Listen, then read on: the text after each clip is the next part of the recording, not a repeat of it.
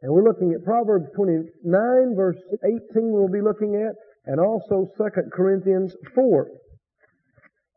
Also verse 18. Proverbs 29 and 2 Corinthians 4. Now in Proverbs, the 29th chapter, and as we said, the 18th verse, it says, Where there is no vision, the people perish. But he that keepeth the law, happy is he. Why don't you just read that out loud with me? Where there is no vision, the people perish. But he that keepeth the law, happy is he. Well, do you want to perish? Or do you want to be happy? Want to be happy. And some translations, instead of saying happy, they say blessed. Blessed. Well, if you're blessed, you're happy. Is that right? And of course, if you're perishing, you wouldn't be happy. You'd be sad, right? Being destroyed is not going to make you happy in and of itself. Where there's no vision, people perish. So I think you can see from this that if we're going to not perish, if we're going to have victory, we must have what? A vision. We must have a vision. Would you deduct from this and from other things, if you were here that we've been studying, that uh, having the right vision is essential to having victory? Is that true? Or, or you could say it like this, having the right vision is essential to progression and increase and development, fulfilling the plan of God. I mean, you could go on and on. If you want to have victory, if you want to succeed, if you want to fulfill God's will for your life, you've got to get His vision. You've got to get the vision He wants for you. Get it inside of you. Now, you won't get it all at once. You won't get the whole thing at once, but you can get uh, more of it all the time. But if you don't have that vision, what did, what did the text say? What happened to you? You perish. We certainly don't want to perish. You know, we, we are fond of quoting, uh, quote, I should say quote often, maybe it'd be a better way of saying it, uh, the scripture in Hosea that God's people, he said, my people are destroyed because of what? Lack of knowledge. Well, not having a vision is not having knowledge of God's way and will for you, right? I mean, you, you actually have some overlap there between lack of vision, lack of knowledge. And when we say lack of knowledge, we're not just talking about lack of knowledge of what has happened, or lack of knowledge of maybe what is happening, but also lack of knowledge of what God wants to happen. Now when we're talking about vision, you know, the, the particular aspect of vision that I'm talking to you about is vision concerning the future. Having a vision. What does that mean?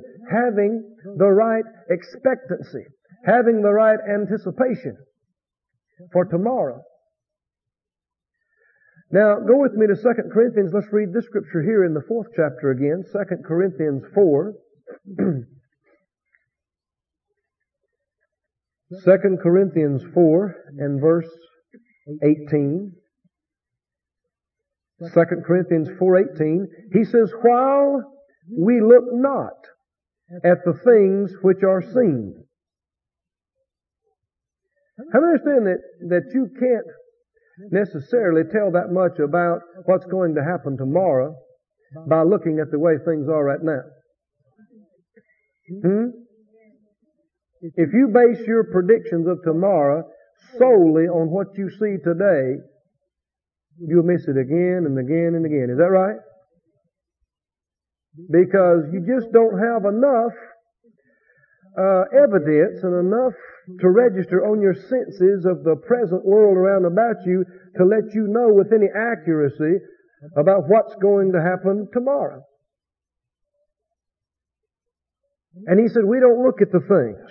We look not at the things which are seen. Now, that doesn't mean that you don't look and see if a bus is coming before you cross the road. You understand what I'm saying? And, and look and see if you park by a mud hole before you open your door and get out. You, you understand what I'm saying? You know.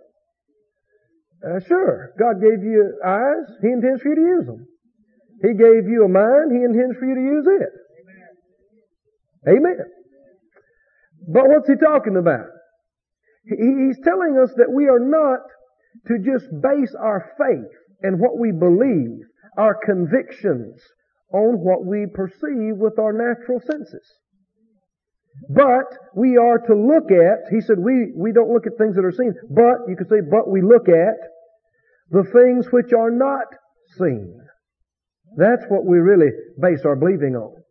That's what we really base our convictions and our heart persuasion upon.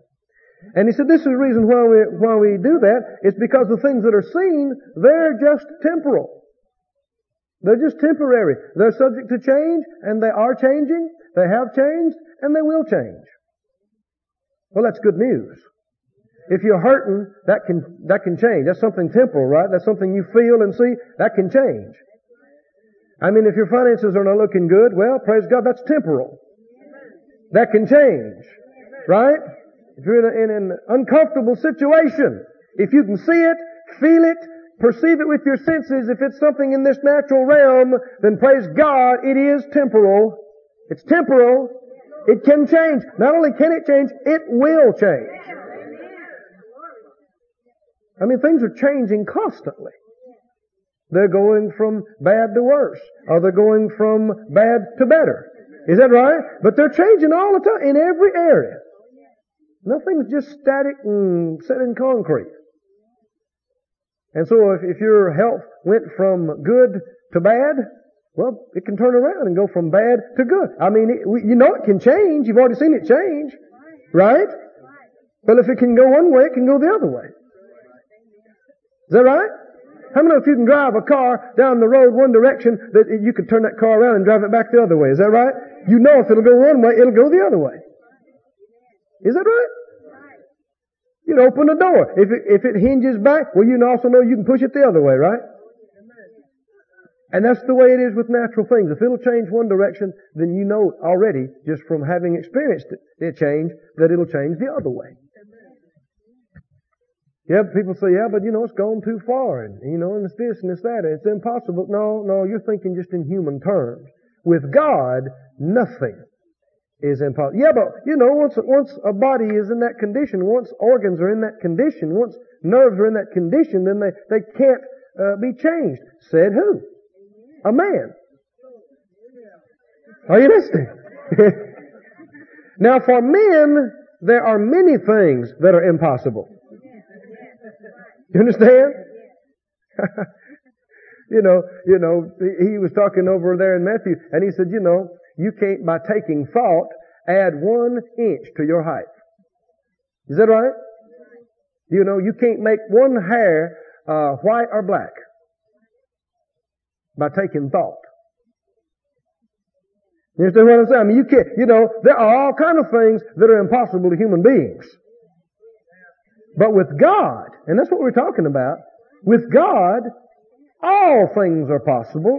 And if you believe God, then to you, all things are possible. Notice what he said? He said the things that are seen are temporal, but the things which are not seen, they are eternal. Eternal. Eternal. God wants to give you vision of eternal reality. Amen. We live in the realm of time. But God was before time and will be after time. You understand that? You ever read in Revelation where it talks about that there will come a time when it'll be proclaimed that time will be no more. now that's kind of hard for us to wrap our head around. But you understand there will come a time when clocks and calendars are obsolete. They have absolutely no relevancy. You, you know, you'll never ask anybody what time is it. Because that won't exist anymore. You'll never ask anyone what day is it. What, what, you know, what month is it? What year is it? That won't be relevant anymore. Because it'll be now. And I am has always been now. Amen? And He existed before time began, and He'll exist after time is over. And I think sometimes, you know, it's, we can't fully understand that, that God shows us things that's future to us, but He had it in Him before the foundation of the world. And that's why a lot of times when the Lord shows you something, and to, if He reveals something to you, then it's now. You think, glory to God, it's now. It probably happened before the sun goes down. And it may be five years before it comes to pass. Understand what I'm saying? Because with Him it is now. He sees the end from the beginning. But we live in the realm of time, don't we? And you, you understand how young we are? Here's, the Bible refers to us as little children. Now that's not just a figure of speech. A person who had lived a hundred years, how old would they seem to a person that lived ten million years? huh? a preemie. I don't know what a, what a preemie is. You understand what I'm saying? How many of God's been around longer than that? Is that right? And, and uh, you know, so many of us just been around just a few, a handful. We count them on one hand. Just a few decades. Some people are getting into the other hand. but still. You understand what I'm saying? and yet, you, you know what is so, uh, what is so amazing though? Is how much arrogance human beings can uh, develop and how much pride they can develop in in a matter of two or three decades. two or three decades. 20, 30, 40 years, and you've got people writing books challenging the word of the omnipotent. you see what I'm saying? That's like a two-year-old toddler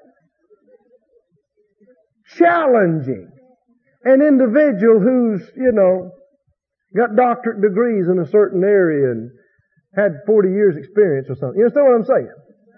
Oh, my, my, my. It's worse than that. Far worse than that. But praise God forever, God has a vision for you and for me. He has good works that He has foreordained that we should walk in. Amen. He has a, a, a height of development that He has called us to in Christ, and He is uh, foreordained that we be conformed to that. God sees exactly what we're supposed to be when we're developed as we should. He saw that before we were born again. And I, I believe that's what helps him put up with so much. you know what I'm saying? I'm, I believe that that, you know, coupled, of course, with his great love and compassion, helps him to tolerate a lot of things and to be gracious and merciful and patient and long suffering and so many things because he sees that there is potential there. I, I have seen with leaders I've seen with, with the leaders around this ministry. I've seen with Brother Hagin and know of situations that that he put up with stuff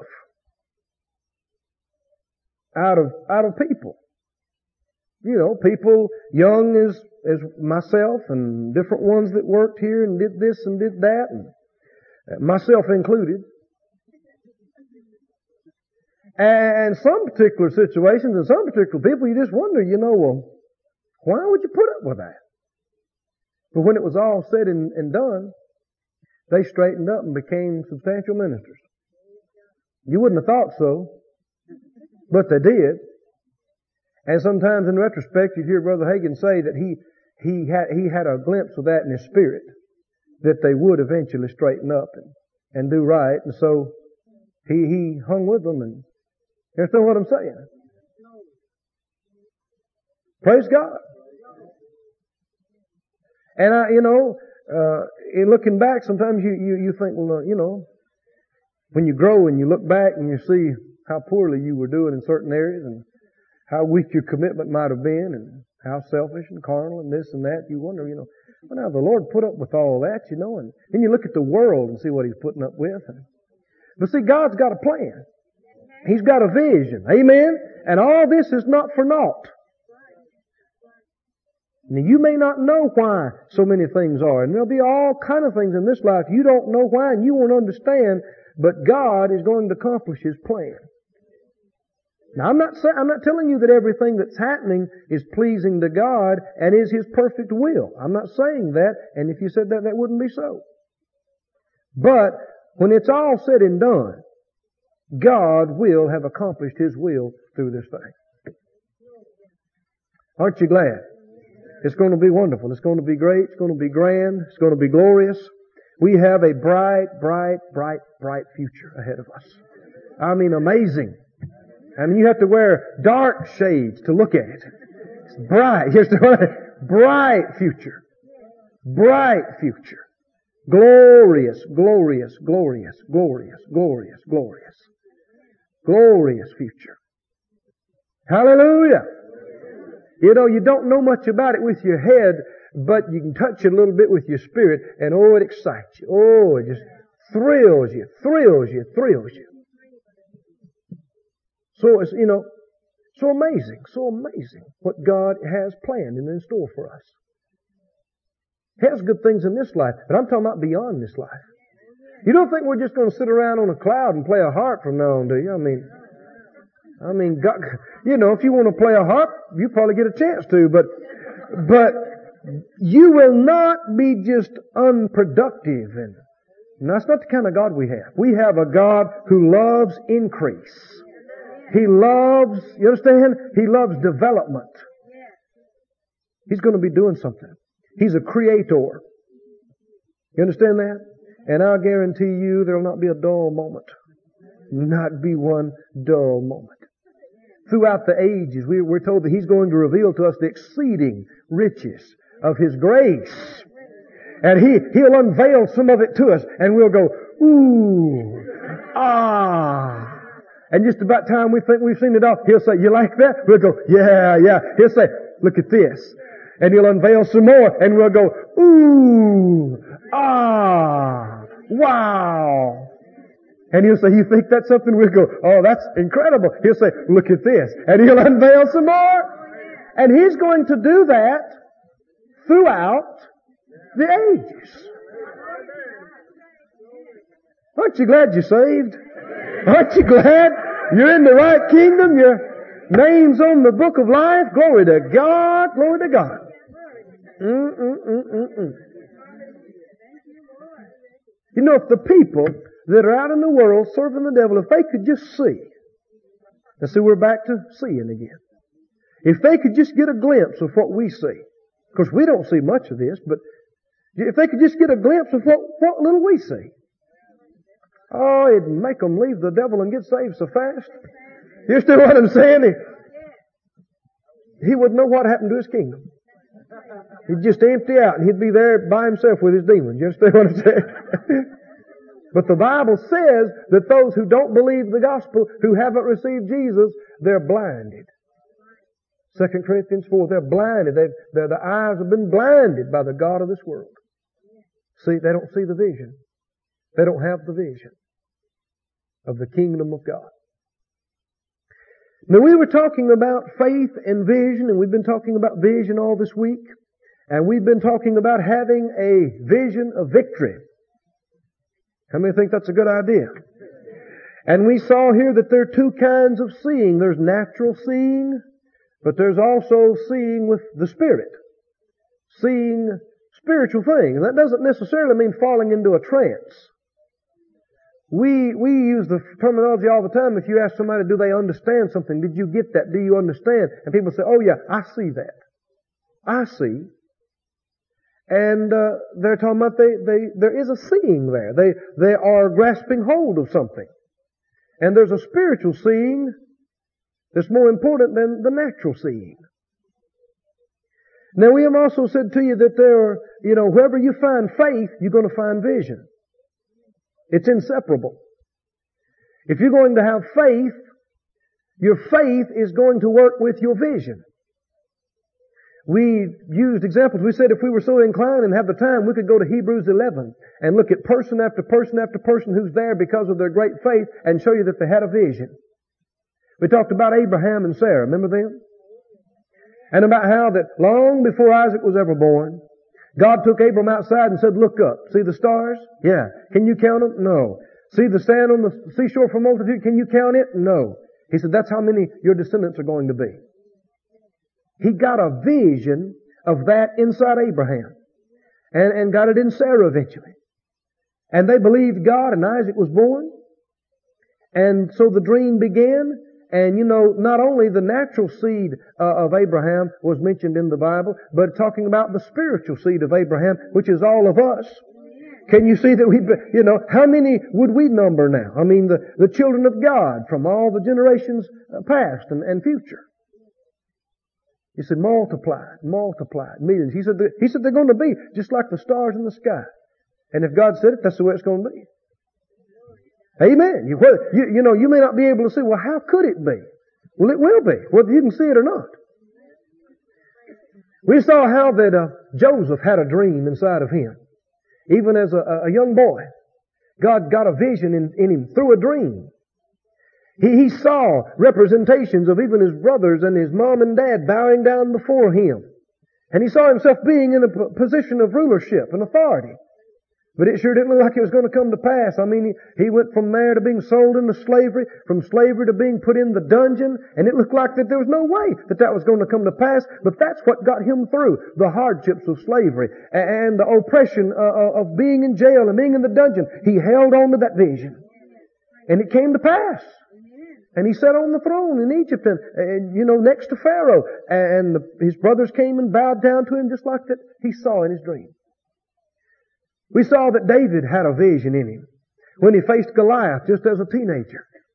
He said, you know, he, he remembered how God had delivered him out of the hand, the paw of the bear and the, and the paw of the lion. And, and he, he had a picture of how he conquered them. And, and God uh, had put it in his heart, you can do the same thing to this Philistine that you did to them. And he could see himself doing that. And he went out and he did it.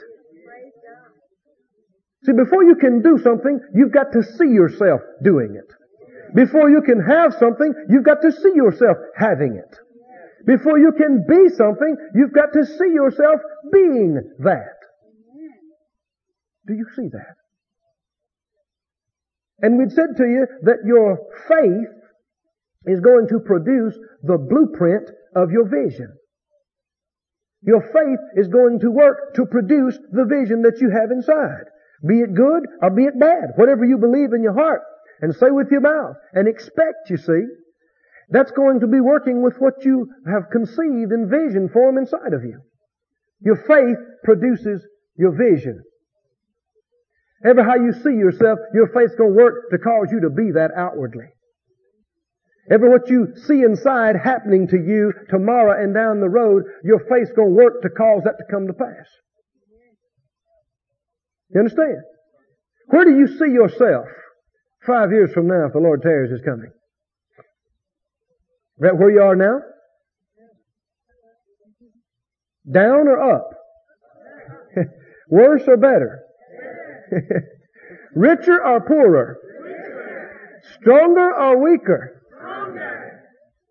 When I, do you, do you understand you could say that and not really be telling the truth? I didn't say, what do you wish would happen? Now did I? What did I say? What do you see yourself? Now you understand when I use language like that, what I mean? Where do you see yourself? You may, you know, if, if a lot of people were honest, they'd say, well, I just hadn't thought much about it.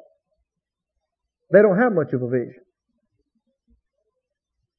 And, and to be frank with you, so many people's vision, including Christians, including so-called word and faith people, charismatic people. So many people's vision is either them staying where they are or them being worse. That's where most people's vision is at. So many people, vision. If you, if you, if your response is, well, I don't, I hadn't thought that much about it, then that means your vision is being right where you are. Staying where you are. That's where your vision's at. Now, if you have fear of tomorrow, then that's obvious that you have a vision of going down. But when, if when you think about tomorrow, uh, somebody has to grab you to keep you from shouting and disturbing the, the service, then what do we know? you got a vision for being further down the road. Is that right? Being in better shape, being healthier, stronger, smarter, sharper, more spiritual, more successful, etc., etc., etc. You've got a vision of victory. Can you say amen? And we said to you that there are two sources of vision, two major sources of vision. Now they come through many avenues. But of course, we're the one we've been talking about, God's. God is the source of the vision. And of course, He's got a vision of good for you. He said, I know the thoughts I think towards you, good thoughts, to give you an expected end. He's, he's got a plan. He's got the plan. You understand that there's no plan that's going to come up to his plan. But do you understand that the devil also has a plan for you and a vision for you? Oh yeah. He has a will for you. God has a will for you. And you can live in His, you can live in God's perfect will. Or you can live in His acceptable will. Not in the perfect will, but you can, you know, not exactly in the perfect will of God, but kind of in the will of God. You understand there's different degrees of living in the will of God? You can live in the will of God, but not fully in the will of God. But if you want the full blessing of God on your life, you have to live fully in the will of God. Completely doing what He wants you to do. Now the devil has a perfect will for your life. You've already missed it.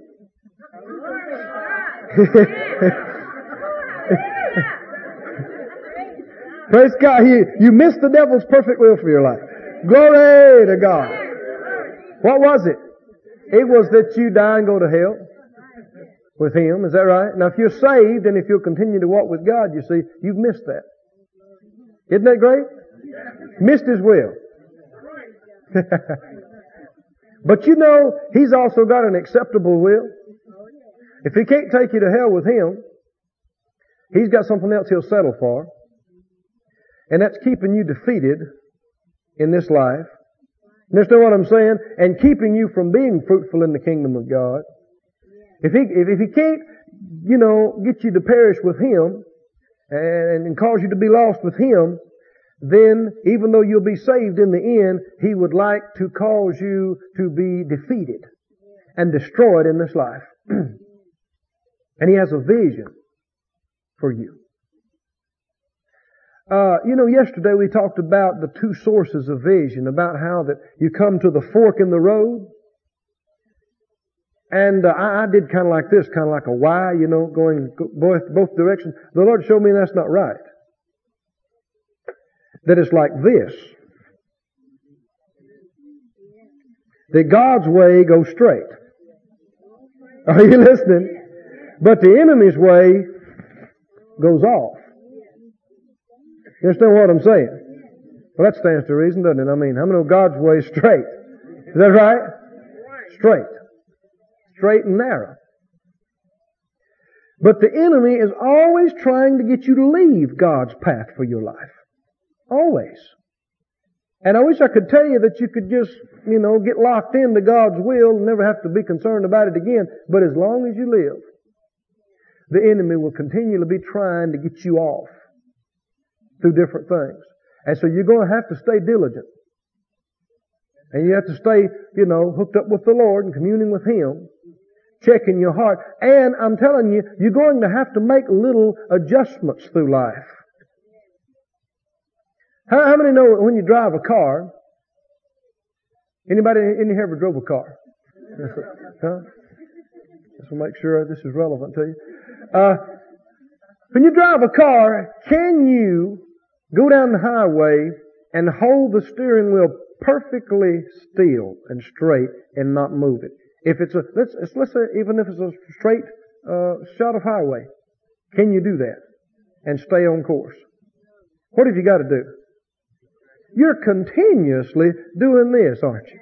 A little bit this way, a little bit this, is that right? E- even when you're going in a straight line. You continuously. Because see, everything is not perfect, is it? The car is not perfect. The front end, the alignment, the tires, even though it might look right still, you know, if everything was perfect, there'd be no lash. The highway is not perfect. Is that right? The soil is not perfectly level or the roots not, you understand what I'm saying? You've continually, continuously got to be making little things. And because life and its surroundings here are not perfect, they're perverted by the curse and off, and because you and I, our thinking is not always perfect, is that right? And response is not always perfect, continuously through life, we have to be doing that. Little adjustments here. Every day you should be making these minor adjustments. And if you'll make these minor adjustments on a continuous basis, you stay on, on, on course. You stay on track. You understand? And, and even if you, if the enemy deceives you a little bit and you start off the wrong way, you can still come back and get back on track. You understand what I'm saying? And the person, now I want you to hear this now, the person that takes the wrong course, accepts the wrong vision, and follows after the wrong thing, and does it to their destruction, is a proud, haughty, unteachable person. You understand that? I'm telling you for a fact. Because a person whose heart is just halfway right with God, God will warn them, He'll teach them. He'll alert them. He'll even send people across their path oftentimes. Sometimes it'll even come out of the mouths of their elders. You understand? And a person who just stays on that course, uh, in a wrong vision and wrong course to their destruction, you can just mark it down. They're a haughty, proud, unteachable person. Now they may not think so themselves, but they are, if they do that. Because the person that's humble and teachable even if they begin to get off, God will help them to see it if their heart's right. And when they see it, they'll make the correction and get back on. Even if they veered off a good little bit, they still make the correction and get back on. You ever took a wrong turn? Going somewhere? Can you get back on track? Sure you can. Now the further you go, then the longer it's going to take you to get back on track. Is that right? You know, I, I have, you know, just, just barely missed a place. And it didn't take you just a moment to get back on. I have took the wrong turn and it took you a long time to get back on. Different wrong turns can cost you different amounts, can't they? I mean, depending on where you're at and what you're doing. I mean, some towns and some cities you take a wrong turn and buddy, it could be an hour before you, just what I'm saying, before you ever find how to get back on.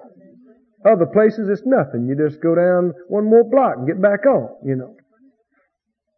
That's the way it is in life. There's some things you miss it in, and it's not, it's easy to get right back on track. Other things, it costs you more. And if you'll just, you know, uh, fellowship with God on a daily basis, pay attention to your heart, you'll always know the right way to stay. Amen. And even if you do miss it, you know, if you, if you just, just keep your heart right with God and fellowship with Him, if you, when you, when you take a wrong turn, you'll know it immediately. You'll know it inside your heart. Uh oh, I missed it. Then it's a matter of getting back on. Uh oh, I did the wrong. You'll know it. You know it inside. You may not be able to figure it out with your head, but if you if you pay attention to what God, I'm, I'm not talking about hearing voices. I'm not talking about you know having angelic appearances. I'm just talking about going by the inward witness, this inward knowing. You start going the wrong way, you won't have peace. You'll be agitated inside. You go, something's not right here. Something's not right here. And the further you go, the worse it'll get. Well, if you're smart, you'll stop and say, hey, wait a minute, wait a minute. Something's not right here. Uh, but the way of the Lord, the, you know, following the vision of the Lord and the plan of the Lord, there's peace. I said there's peace. Now I didn't say there'd never been any trials and tests as you follow the Lord. There will be, but even in those, there's grace. Hallelujah. And there's peace. Grace and peace. Can you say amen? So there are two sources of vision. You, you know, the enemy is always trying to get his vision into you. And like we said, that vision is not always, you know, at first failure, it can, he, he can try to give you a vision of success. The world's way. Anything to get you away from, get, get you off track and get you off the path of God. Yeah, if you do this, you'll get rich. But if you do this, you'll get famous. Yeah, if you do this, if you'll do this. You understand? And listen to me carefully. Covetousness will blind you to the leading of the Lord. Covetousness will blind you to the leading of the Lord. When your flesh wants something so badly, it dulls your hearing, doesn't it?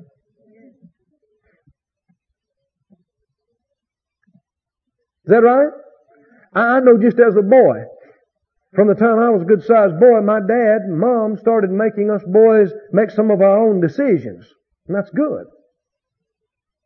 That way you learn before you leave home. You learn a few things. And uh, there were times, you know, that my dad would tell me, well son, now, you know, if I were you, I don't think I'd get that. I don't think I'd buy that. Oh, but I wanted it so bad. And he wasn't going to tell me not to do it. But he said, son, if I, you know, if I was you, and he's given me good counsel. He's lived longer than I have. He's learned some things the hard way. He's, he's trying to tell me. But, I, but the, but all I could see was the gleam of the thing. You understand what I'm saying? I'm, I'm infatuated by this particular thing. You know, especially if you never had a particular thing or, you know. And so you go ahead and, and get it. And then after the new wears off, and you have to deal with the negatives about it, you begin to see, hey, that you were offered wise counsel. Why didn't you listen to it? Why didn't you, why didn't you see how wise it was? Because your covetousness for that particular thing blinded you. You know, if we'd follow the leading of the Lord, we'd never miss it in purchases, in investments, in involve. You understand what I'm saying? But have you ever missed it buying something? Or anybody here ever missed it buying something or getting? uh, I'm not proud of it, but I have. I have. Well, then we obviously wasn't led by the Holy Ghost, were we? Because the Holy Ghost didn't lead us to throw our money away and mess up. I mean, we could have, uh, you know, instead of throwing that money away, we could have put it in the kingdom of God. Is that right? why didn't we, why didn't we hear it? Why didn't we listen? Well, covetousness deafens you and blinds you to the leadings of the Lord. That's why the more you get your flesh crucified, the, the easier it is to hear from God. Did you get that? I said, the more you crucify your flesh, and the more you die to you, having to have your way, and you understand what I'm saying? The easier it is to hear from God, and the more distinct the communication of God is to you, because you're not just living for you. You're living for Him. Can you say amen? And, and the less you think about yourself, and the less you're obsessed with yourself, and what you want, then the easier it is and the clearer you'll hear God. Now if you'll meditate on that, that'll help you. That'll help you right there. Now I said that concerning the future, that vision I'm talking about concerns the future. And if you get to looking at something and you get to beholding it, we said you be, you become what you behold. Just back up there to this third chapter of 2 Corinthians. Let's read this again. 2 Corinthians 3. Verse 17. 2 Corinthians 3.17. He says, Now the Lord is that Spirit, and where the Spirit of the Lord is, there is liberty. But we all, with open face, beholding as in a glass or a mirror the glory of the Lord, are changed into the same image from glory to glory, even as by the Spirit of the Lord. Can you see why we say that you become what you behold? Is that what that verse is saying, in essence? That as you behold or look as in a mirror at the glory of the Lord, what happens to you? You are changed, changed into what? Into the same image, into what you're looking at. That doesn't happen instantaneously. No, it happens from glory to glory. That's a process, a progression. But you become what you behold. That's why so many people, you know, uh, it, it's, you know, natural thing to become like your parents. Because from the time that you're very, very young, that's who you're looking at. And then the same thing is true with your spiritual leaders. You become like them. You understand what I'm saying? Because you behold them. They're, they're an example to you. In the world, you know, people, uh, uh, they, they find people that they are impressed with, be they athletes or uh, entertainers or government officials or you name it. And the person that they become impressed with and begin to watch them and you watch little kids. When, some, when somebody impresses them, they start wanting to dress like them and look like them and use their vocabulary. Is that right? What's happening? They're, they're, they're looking at them. And as they're looking at them, what's happening? They are being changed into the same thing they are looking at. They become more like them. This is such a truth, such a universal truth, friend. You become what you behold. You become like those you look at. And when I say look at, I don't just mean a passing glance, those that you're impressed with. When you're impressed with something, then you begin to get a vision of that in you, and then your faith begins to produce that, and you begin to become like that. You know, that's why television is so popular in our country. And, and movies and everything, is because it's what? Vision. Is that right? And we human beings live on vision. That's what we live on. That's what we thrive on. We love vision. God made us to operate on vision. And like I said, the enemy, though, wants to feed you the wrong vision. If he keep the wrong thing in front of you, you begin to get that vision inside of you. And if you get that vision inside of you, you will outwardly become like that.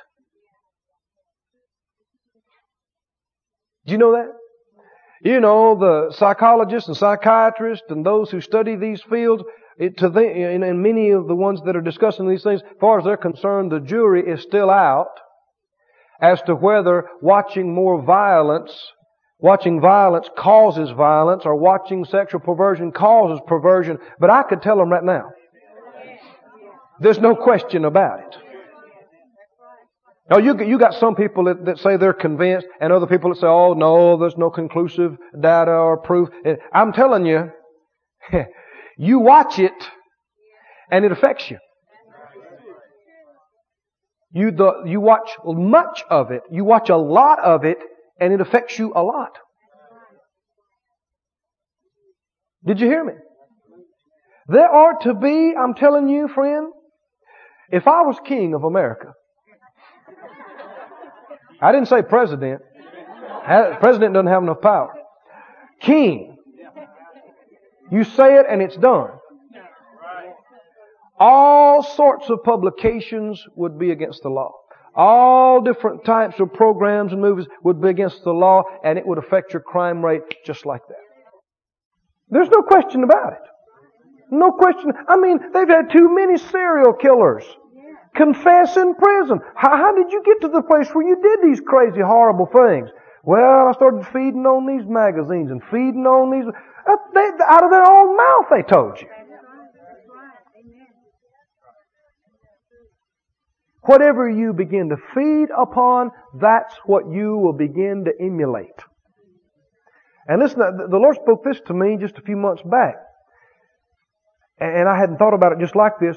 But we're talking about embracing something. But listen to this. Tolerance is the first step toward lightness. Tolerance. Just tolerating something. And most people tolerate a whole lot. They watch it, they listen to it, they look, they know it's not good and right, but they, they put up with it. But the Lord spoke to my heart that that's the first step toward becoming like that. Is just allowing it. Just, to, see, the enemy is very subtle, isn't he? very subtle. And he's willing to work. I'm telling you, I, I never realized years ago, I never realized how persistent the enemy is. He's willing to start on you with something and work on that same thing year after year after year after year until he gets that in you. Plant a seed and, and water. He, he will work. See, we're creatures of time. To us, 10 years seems like a, a long time. But to spirit beings that have been around for millennia, you understand what I'm saying? Working on something for 10 years is just a little small project. A little nothing project, you say. What we let ourselves behold, we open ourselves up to becoming like. It may not happen overnight or in a week or two or a year, but you keep subjecting yourself to it and you'll become more like it. I said you'll become more like it. You listen to profanity, and, and you'll start talking like that.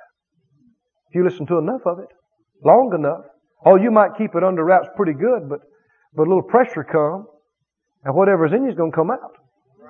Out of the abundance of the heart, the mouth leaks. under pressure. Is that right? Whatever. Whatever. And people, you know, have all kind of things in them because people feed on all kind of things. Vision. Now, now it's not just TV, it's also reading. You understand? Because what we've already talked about that. What you read or what you hear, those words are doing what? They're painting pictures. Is that right? Causing you to envision scenes, causing you to live incidents. You understand what I'm saying? And it affects you. It affects you. You will become what you continually behold. It's a law. It's a principle. Well, what if you continually beheld the glory of Christ? oh, glory to, is the, is the law, does the law hold true? What's going to happen to you if you do that? We just got through reading it. Is that right? What's going to happen to you? Do you mean to tell me that you become like Him? That's exactly what God intended for us. Glory to God. Woo! What if you look at Jesus in the morning, in the afternoon, in the evening, and every day and every, what if you look at, what if you behold the glory of God all the time? you will conceive within you the image of Christ, who is the image of the Father. Hallelujah! And God intends that you be changed into the same glory that you're looking at, from glory to glory, until, like the Master said, if you've seen me, you've seen the Father. He wants us to be able to say, if you've seen me, you've seen the Lord. Not that you are the Lord, but that you are a direct reflection of His glory. Now, we haven't arrived there, but we ought to be looking. I said, we ought to be looking. We ought to be looking to get the vision inside of you. You know. Read the Gospels. Feed on them. Look at Jesus. Watch how He talked. Look how He acted. Look how He operated. Feed on it. Read it. Feed on it. Read it. Feed on it. Read it. I've heard, I heard different individuals uh, in, in reading a Brother Oral Roberts story and, and hearing him talk about some things. Uh, he said that at one point before he really uh, broke out into the healing ministry in the power that he operated in uh, for for several years. Of course, I guess he's had a healing ministry all of his life since that time. But but uh, during the days when he was in the tent, uh, phenomenal miracles and healings And in the period of time before that, he was impressed to, to he, he had read the scriptures and studied them for years and years and read the New Testament many, many times. But the Lord impressed him to just feed on the four gospel accounts over and over and over and over and over and over and over. Why? What are you seeing in the gospel accounts? You're seeing Jesus teaching, preaching, and healing the sick. Is that right? You're seeing him speaking the word demons leaving. You're seeing him touching people and saying, be healed, be clean, see, be open, rise and walk. And he saw that and saw that and saw that and saw that and saw that and saw that until he stood on the platform in those huge tents and he did what he saw and it happened. Glory to God. Same works. And that's what Jesus said. He that believes on me. And of course, what are we talking about? If you're going to have faith and believing, you got to have what? Vision. Vision and believing go hand. He that believes on me, the works I do shall he do also. Greater works than these shall he do because I go to my Father. But you got to get the vision. You got to see you doing what he did. Hallelujah. You got to see yourself doing that. Now, first you got to see him doing it.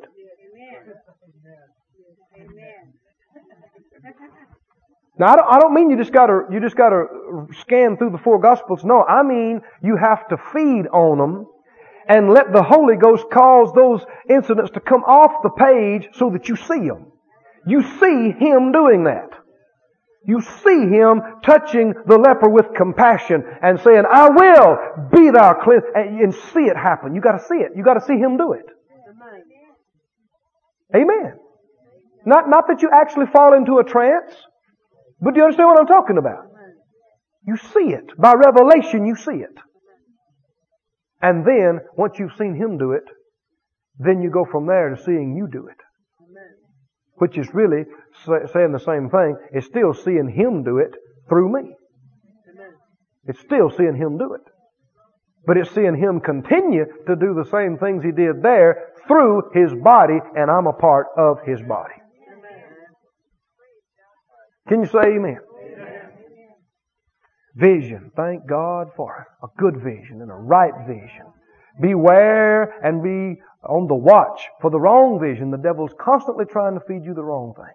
Constantly trying to, through words and through pictures and through sounds and through any number of things, paint within you and construct within you a vision that's wrong. Wrong. I want you to go with me to Genesis the 30th chapter real quickly today. Let's look at something here. Genesis chapter 30.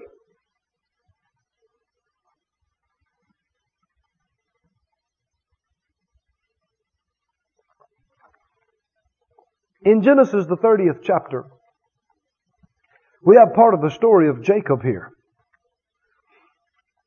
And uh, you're familiar with this story if you've read your Bible, but let's look at some things here. Genesis 30, Verse 25. It came to pass when Rachel had borne Joseph that Jacob said to Laban, Send me away that I may go into my own place and to my country. Give me my wives and my children for whom I've served thee and let me go for you know my service which I've done thee.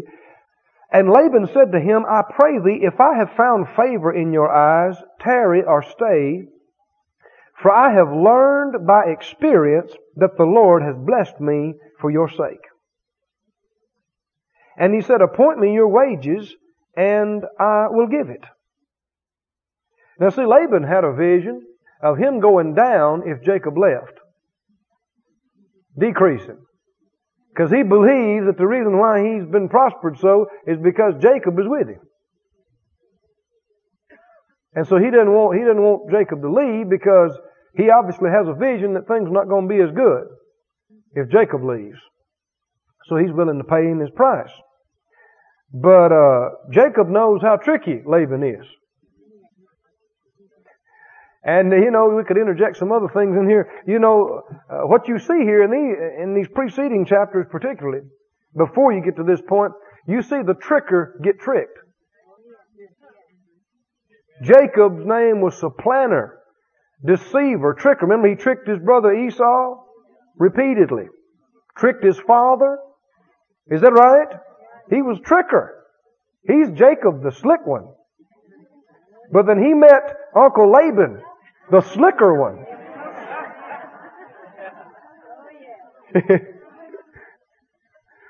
Mr. Slick meets Mr. Super Slick.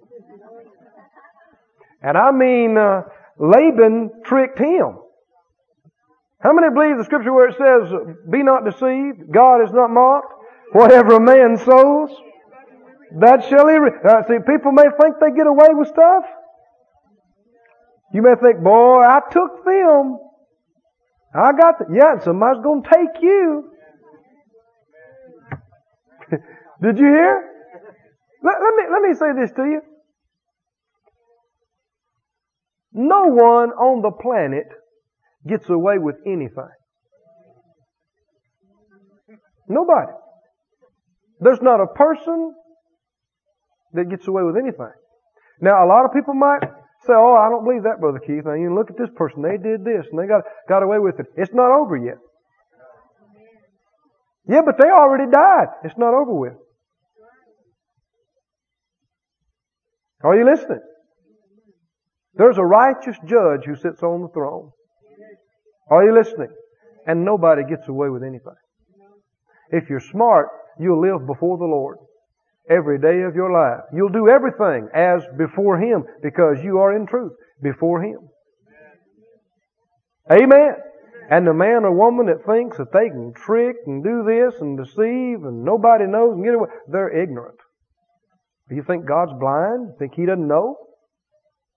He knows. And just because it's not all brought to sight in the next year doesn't mean a thing. I said, doesn't mean a thing. I understand. Uh, we get back to talking about time again. People think, oh man, it's been 10 years. Nothing's been said. I got away with it. You didn't get away with anything. If you're smart, you'll repent. Is that right? Ask God to forgive you. Because you won't get away with things, but the blood will cleanse. I said, but the blood will cleanse. But the blood will cleanse. So the thing to do is just to go to Him immediately and ask for forgiveness and cleansing. But he's been tricked and been tricked and been tricked, and so he finally tells Laban, you know, I want to go home. Let me go home. Laban said, no, I don't want you to go home. I mean, the Lord's blessed me and I know it, this because you're here with me. And he said, just tell me what you want me to pay you and I'll give it. And so, verse 31, Jacob said, uh, you'll not give me anything. I don't want anything from you right now. But if you'll do this for me, I will feed and keep your flock. I'll stay with you. I'll pass through all the flock today and I'll remove from there all the speckled and spotted cattle. How many of you got cows that's solid color? And then you got cows that's different colors. Maybe you got a black cow and then you got a cow that's black and white. Or a brown and white cow. You understand what? A red cow or red and white. Different colors, solid color or multicolor. And all the brown cattle among the sheep. Same thing with sheep. And spotted and speckled among the goats. And of such shall be my hire. He said, this is what we'll do. From now on, any off-color animal belongs to me. And that'll be my pay. And uh, he said, verse 33, My righteousness will answer me in time to come when it's come from my hire before your face. Every one that's not speckled, spotted among the goats and brown among the sheep, that'll be counted stolen upon with, with me. In other words, if you see solid color cows and sheep, you know that's one of yours. If you see one of them in my pen, you know I stole him from you. Now, of course, without having to say it, the other thing was also, other side was also true. Is that right? If he saw a speckled goat in Laban's bunch, hey, he knows who it, I mean, God gave him wisdom here, didn't he?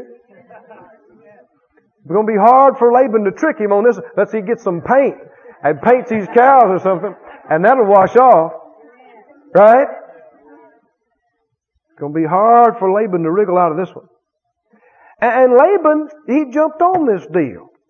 He thought, hey, that's, that's a good deal. Because the implication is that that was the minority of the flock. That most of the flock was the solid color animals. So that, you know, Laban, he didn't hesitate. He said, sure, we'll sign the papers today. No problem. But what he didn't figure on is that God has taught Jacob an amazing lesson about vision. I said an amazing lesson about vision. So before I go any further, can you figure what kind of vision Jacob must have had? What kind of vision do you think Jacob had? He had a vision uh, uh, instead of the flocks having a spotted calf once in a while, he could see them having spotted calves all the time. Right and left. Is that right? Spotted calves everywhere. He could close his eyes and see spotted calves as far as the eye could see. Now where did he get it? Go over to chapter 31. And notice. Verse 10, he tells about a revelation that God gave him. It came to pass at the time that the cattle conceived that I lifted up my eyes and I saw in a dream. Now, we're not given all the detail, but I don't know, maybe he was out there tending the flocks and he saw the, the flock, the, the cattle breeding and while that was going on, he had a dream. And in this dream, God gave him revelation, and behold, he saw the rams which leaped upon the cattle were ring straked, speckled, and grizzled. See the off color. And the angel of God spoke to me in a dream and said, Jacob, and he said, here I am. He said, lift up now your eyes and see. Vision. All the rams which leap upon the cattle are ring straight, speckled and grizzled, for I've seen all that Laban does unto you. God gave him this by revelation, didn't he? See, how come he, how come he told Laban this? How come him to think about that? God had already given it to him in vision. now, you know, boy, this, this is a super teaching and lesson for businessmen, businesswomen. You see, if you'll seek God about what to do, He'll give you vision. And you may see a particular thing prospering and going when the natural things say, no, it's not going to go that way. But no man knows the future. God knows the future. Is that right? I know, you know, that the uh, a businessman that's associated with this ministry, he uh, he was riding out in one area of town one day and the Lord prompted him to buy a certain piece of ground, uh, land and territory. Real estate. And, uh, they had, you know, they had talked like that the highway, the main highways were not going that direction. They were going the other way. And so it looked like it'd be a bad investment to buy all this property out here. But God dealt with him to do it, and, and of course he did it in faith, having a vision that this is going to make good. He may not know how, but he's having a vision that this is going to make good. He obeyed the Lord. Not too long after he bought that thing and got everything squared away, the city changed its plans. And they ran the interstate right through his property. And everything that he owned out there became prime real estate. Well, see, if somebody would have, you know, if this would have just been, if this would have been up on Wall Street, who wants to buy shares in Jacob's spotted calf organization? And they'd looked in the books. Well, how many speckled calves were produced over the last 10 years? Well, this amount percent. Oh, no, don't invest in that. Invest in the solid color. yeah, but Jacob had a vision that the speckled and spotted were going up. Invest in speckled and spotted. Can you see that? And what's one thing that's so amazing is this vision didn't stop with Jacob. He was so thrilled about it, inspired, he felt impressed to get the cows in on it. He wanted them to get the vision. Because after all, they're going to be the ones doing the work. Doing the reproducing. Right? So they got to get division. now look. Verse 37 of chapter 30. 30, 37. Jacob took him rods of green poplar and of hazel and chestnut tree, and he peeled white streaks or streaks in them, and made the white appear which is in the rods. Now what did he do? He took sticks or rods, and he took his knife. Of course, the rod's a solid color, But what kind of calves does he want? Spotted and striped and streaked, is that right?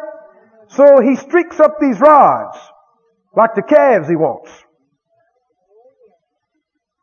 Are you, are you with me? And then, he, verse 38, he set those rods which he had peeled before the flocks, in front of them where they could see them, in the gutters, in the watering trough. Now how many when an animal sticks its head in the watering trough, its eyes are how close to the trough? Right, is that right? Right there. Sometimes their, no, their nose is in the water part of the time. So their eyes are a matter of inches away from these uh, speckled and spotted and striped rods. And the flocks conceived before the rods, looking at the rods. And what happened? They brought forth cattle, ring straight, speckled, and spotted. And you can't tell me this won't work. This works with a cow. this works. If it'll work for a cow, I know it'll work with us. We're, we're smarter than the average cow. Is that right? Much smarter.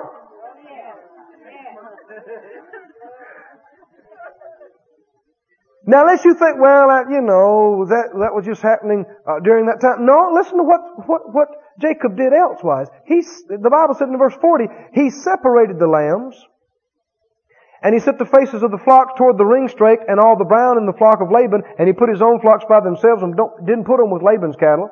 And it came to pass whensoever the stronger cattle did conceive, Jacob laid the rods before the what? Eyes of the cattle in the gutters that they might conceive among the rods. Because when they were looking at ring strake, speckled and spotted, and they conceived, what they conceive? Ring strake, speckled and spotted, and so they carried those uh, animals inside, and then they brought forth what? Ring strake, speckled and spotted. But, verse 42, when the cattle were feeble, the weak cows, he didn't put his rods in.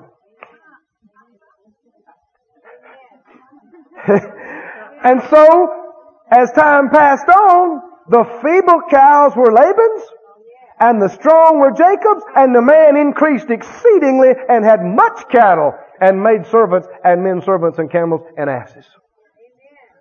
Oh, glory to God. So, I mean, this, this thing was working. You put the rods in, they conceived ring, straight, speckle, and spotted. When the, when the wheat cow came up there, Jacob and said, oh, I don't want that wheat cow. No, he pulled his rod out, and so they just have regular color.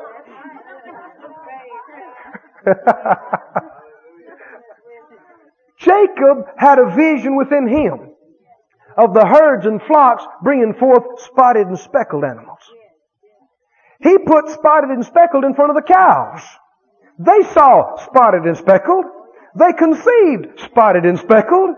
They brought forth spotted and speckled. Oh my, my, my, my, my. These things are not just in the Bible just for interesting reading now, are they? I mean, they are there to reveal to us spiritual principles that God's had in motion from the beginning. Oh, friend, if we could conceive within ourselves what God wants for us and what He says He's already done for us in Christ, if we can get that before our eyes and get that in our ears and get that on our mind and get that in our heart and conceive that and see that inside, then what's going to happen? our faith will work to cause that to come forth on the outside. What kind of vision do you have for yourself? I said, what kind of vision do you have for yourself? You, no, don't, don't just say what you think is the right thing. I want you to think about what kind of vision you have. I want you to reflect. You don't have to give me an answer right now. I'm, I'm, not, I'm not asking for that reason. I want you to go home tonight. I want you to think about it tonight and think about it tomorrow. What, kind, what do I believe God wants to do with me? I'm not just here by accident. God's got a plan. God's got a plan. What, what does He want to do with me? Does He want me to stay where I'm at? I'm talking about just stay in the same condition I am. Spiritually, mentally, physically, financially, whatever. No, no, God always wants you to go up and onward. Always wants you to go up and onward and forward, glory to glory, grace to grace, faith to faith, blessing to blessing, strength to strength. Got to get a vision. Got to get a vision. That's one of the most challenging things that I've found as a teacher and preacher and minister of the Word of God. Is getting a vision in people. Of course, you, you, you, a human being doesn't do it. You work in conjunction with the Holy Ghost. And the Holy Ghost is the one that reveals truth and gets a vision. But I have uh, worked with sometimes people one on one, personally, trying to get a vision in them of coming out of this thing. Try, trying to, to, to, through the words of the Lord, words inspired, uh, get them to see in themselves coming over the hump, g- getting out of this thing. You know, if they were in financial duress and distress, you gotta see yourself paying those bills off. You gotta see yourself giving and getting ahead and getting in a position to bless other people. You gotta see it. Before it ever happens out here, you gotta see it in here. I don't care if you've been sick a long time. I don't care if it's, if it's just gotten worse and worse. The, the first place it's got to change is inside here. You got to see yourself getting better. You got to see yourself getting better and stronger and better and stronger and doing things that you haven't been able to do. You got to see it. You got to see it. It's got to become just as real inside of you that you see it until it becomes so real that what you see out here doesn't bother you anymore because you've already seen in here. You've seen your future. I said, you've seen your future. Now you don't know everything about the future and you won't know everything about the future. But if you'll meditate in God's Word and, and, seek Him about it, He'll give you glimpses. Revelation inside your spirit. Glimpses of things He has for you. Health and blessings and strength. You, you got to get, you got to get that vision. And then your faith can produce that vision. But until you have the vision, what can your faith produce? What can your faith work to cause and bring to pass?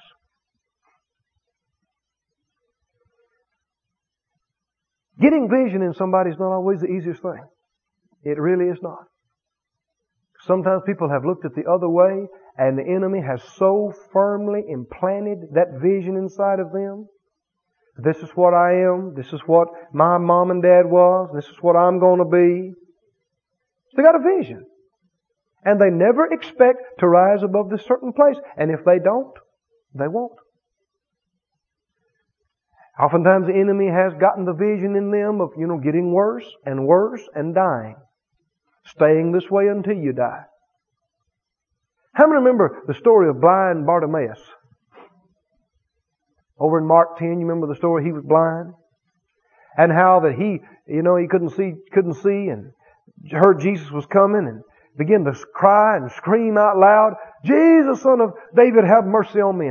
And they told him, hush, be quiet, you're making a disturbance. He just screamed the louder. Jesus heard him and said, uh, bring him to me. And so he got up, and the Bible said when he got up, he cast his garment away. Remember that? He threw his, threw his outer coat, his, his cloak-like garment, he threw it away. Now, you know, there's nothing in the Bible that's insignificant and unimportant. I mean, why would he do that? And why, if he did it, why would the Bible mention it? We're told, and of course this, this comes to, with culture and history, and I don't know the details of this, but we're told that people wore different clothing to designate their place in life. And that just like you might see today, a, a, an individual that's blind having on uh, certain glasses and a certain white cane and certain things that let you know that this man's cloak very likely indicated, hey, watch out, this guy can't see, uh, this guy needs a handout, he's dependent on uh, the, the handouts of people for sustenance. And if that be the case, if this cloak indicated his blind condition or helpless condition, then we could understand very readily and easily then why that he would grab that thing and give it a fling. Why? Because everything about that cloak says blind, helpless, destined, and resigned to poverty and lack. You understand? He grabbed that thing and he gave it a fling. And with it, he is severing his identity with poverty. Severing his identity with disability. Severing it. He's saying, this is not me. This cloak, it's a blind cloak. That's not for me. Jesus just called my name. And he gave that thing a fling. And it was true that he left that place seeing and he didn't need a blind cloak. But I'm telling you, like a garment that you know, clothes people, and in fact like a garment that binds people, and like blinders that blind people are wrong visions. This is who you are. This is what you are. This is what you're always going to be. This is what you have. This is what you're always going to have. This is what's going. See, people without even realizing it, they have adopted and accepted those things and resigned themselves, and they have no vision of victory. They have no vision of coming up. And that's something that the Lord is prompting me about today that so many even even if they do have a vision, their vision is so small, so small, so tiny. God is a big God. Amen. And I tell you something about God's vision. This is this is a real good way to tell whether the vision you got is actually yours or His. If you can see how you can do it and figure out how to do it, it's not God's vision. It's your vision. if you if you look at it, if you look at the vision that you have there, and you think, oh yeah, we can do this, and and we can just get this and take care of this, and and then of course we you know we're able to do this, and and that's not God's vision. No, no, no.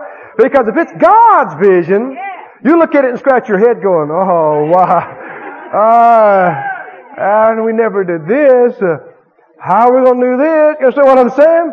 Where in the world is this going to come from? How could this happen? But you have to always come back to faith. Well, the Lord knows. The Lord knows. The Lord will supply. The Lord will give us the ability. He'll give us the grace. He'll lead us. But if you can all, if you can figure it out and put it in a nice little neat package, that's not God's vision for you. That's your little pitiful vision that you concocted yourself. God doesn't think much of it at all.